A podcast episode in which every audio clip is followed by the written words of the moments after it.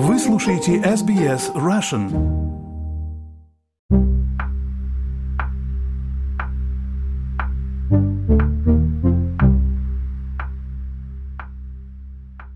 Здравствуйте! В эфире подкаст SBS Russian у микрофона экономист Геннадий Казакевич. В этом подкасте я рассказываю о самых важных и интересных событиях в сфере экономики. Сегодня поговорим о том, насколько возможно бороться с инфляцией, сокращая общественные расходы, и в частности расходы на инфраструктуру. Начнем с хрестоматийных мер борьбы с инфляцией. Когда мы говорим о действиях Резервного банка, направленных на сокращение инфляции, то мы имеем в виду азы макроэкономической теории.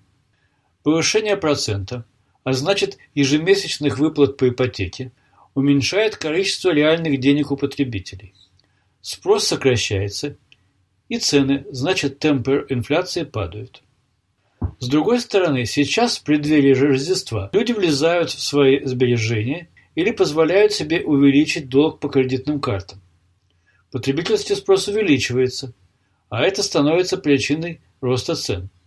И классической реакцией Резервного банка оказывается очередное повышение базовой ставки процента 0,25. 13 с мая прошлого года. Теперь она составляет 4,35%, самая высокая ставка с 2011 года. При этом часть населения, которая обслуживает долг по ипотеке, будет в проигрыше, а те, у кого есть сбережения, выиграют за счет роста дохода на их вкладах в банке. Между тем, Резервному банку всегда довольно трудно определить, какой уровень базовой ставки процента окажется эффективным для сокращения потребительских расходов и снижения цен, но не приведет к росту безработицы и тем более к рецессии. Например, в текущем цикле борьбы с инфляцией рост базовой ставки процента привел к низким показателям розничной торговли, сокращение потребления домашними хозяйствами, но не вызвал заметного увеличения безработицы, и в то же время инфляцию снизить до приемлемого уровня не удалось. Ведь мы имеем не классические случаи инфляции. Мы продолжаем жить с последствиями пандемии, дефицитом рабочей силы и разрывом цепочек снабжения. То есть налицо инфляция не спроса, а предложения. И в этих условиях мер, которые может предложить Резервный банк, явно недостаточно. Поэтому федеральное правительство начало рассматривать возможность сокращения государственных расходов. В частности, казначей Джим Чалмерс сказал, что для обуздания инфляции правительство должно сократить расходы на развитие инфраструктуры. Оставим в стороне политическую сторону вопроса. Ведь стратегия любой партии в борьбе за голоса избирателей основана именно на обещании дополнительных расходов на строительство школ, госпиталей, стадионов, дорог и развитие общественного транспорта. А предлагать сокращение общественных расходов не может быть популярным среди избирателей. Поэтому нынешнее предложение правительства, по крайней мере на моей памяти за 32 года в этой стране, оказывается политически беспрецедентным. Но поговорим об экономике. Федеральное правительство пересмотрело более 700 инфраструктурных проектов, и оказалось, что в целом стоимость этих проектов превышает первоначальные сметы на 33 миллиарда долларов. Правительство считает, что эти проекты якобы унаследованы от предыдущего правительства либеральной коалиции, а по мнению Международного валютного фонда их исполнение приведет к превышению текущих возможностей экономики, вызовет дальнейший рост инфляции и принудит Резервный банк к дальнейшему увеличению базовой ставки процента. Здесь нужно отметить, что в нашем федеральном государстве общественной инфраструктурой занимается не только федеральное правительство, но и восемь правительств штатов и территорий. И они также отвечают за якобы существующий перегрев экономики, как и федеральное правительство.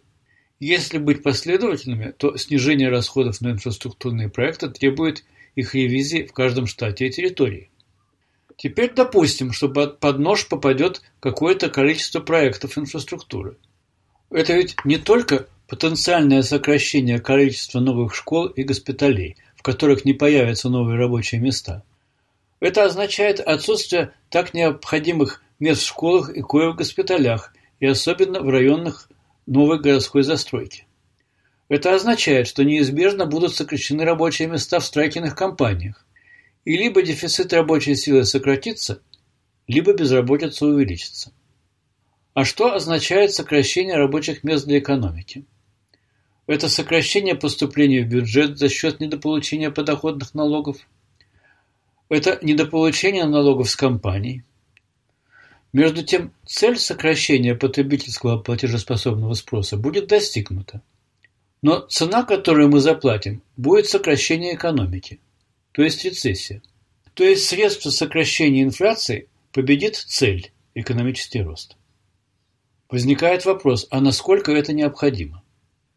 На мой взгляд, сама постановка вопроса о сокращении расходов на инфраструктуру для обуздания инфляции концептуально порочна. Без точного расчета она рассматривает экономику в воображаемом замороженном состоянии. То есть все вроде как остается без изменения, а мы только урежем впрыскивание в экономику определенной части финансовых ресурсов, и инфляция сразу остановится. Это ментальность не предпринимателя, а бухгалтера компании. Если в компании есть проблема с оборотными средствами, то нужно сокращать расходы. А как проще всего сократить расходы? Уволить часть работников. То есть уволить тех, кто создает доход компании, то есть эти самые оборотные средства. Это бухгалтер.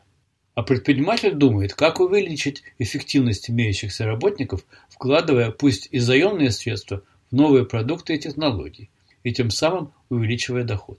А что не так с ментальностью бухгалтеров правительства, э, который хочет сократить расходы на инфраструктуру на национальном уровне? И почему во главе правительства хочется видеть не счетовода, а экономиста с предпринимательской жилкой? Строительство инфраструктуры – это дополнительный объем волового внутреннего продукта. То есть не только денег в экономике становится больше, но и сама экономика растет. Она растет вместе с платежеспособным спросом. А платежеспособный спрос в растущей, а не стоящей на месте экономике должен покрываться растущим предложением товаров и услуг. И даже если для инвестирования в инфраструктуру приходится использовать заемные средства и растет государственный долг, главное, чтобы рост этого долга не опережал рост валового внутреннего продукта. Все эти соображения доступны для макроэкономического моделирования. То есть экономисты умеют рассчитать, а нужно ли вообще сокращать расходы на инфраструктуру? В самом крайнем случае, если нужно, то насколько именно? И определиться с приоритетными проектами, которые необходимо сохранить.